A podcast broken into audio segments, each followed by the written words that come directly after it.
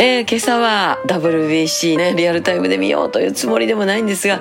えー、なんか知らんけど朝早く目が覚めたので、えー、そのままドキドキしながらリアルタイムで試合を見て、勝ちましたね。もう嬉しかったですね。気持ちよくなんかこう、お勝ったと思いながら、またほわほわと昼寝したりなんかして、えゆっくりゆっくりと、あの、昨日のボーダレスの余韻に浸っております。改めてありがとうございました。やっぱりね、昨日ライブやったんで、ライブの日っていうのはなんかこう、気持ち上がってますんでなんとなくですけど昨日の夜中は二ほどきをしてみたりそしてステージの中の用事外の用事衣装とかね、えー、カバンもいろいろ片付けしながらゆっくりゆっくり今日は過ぎていきました。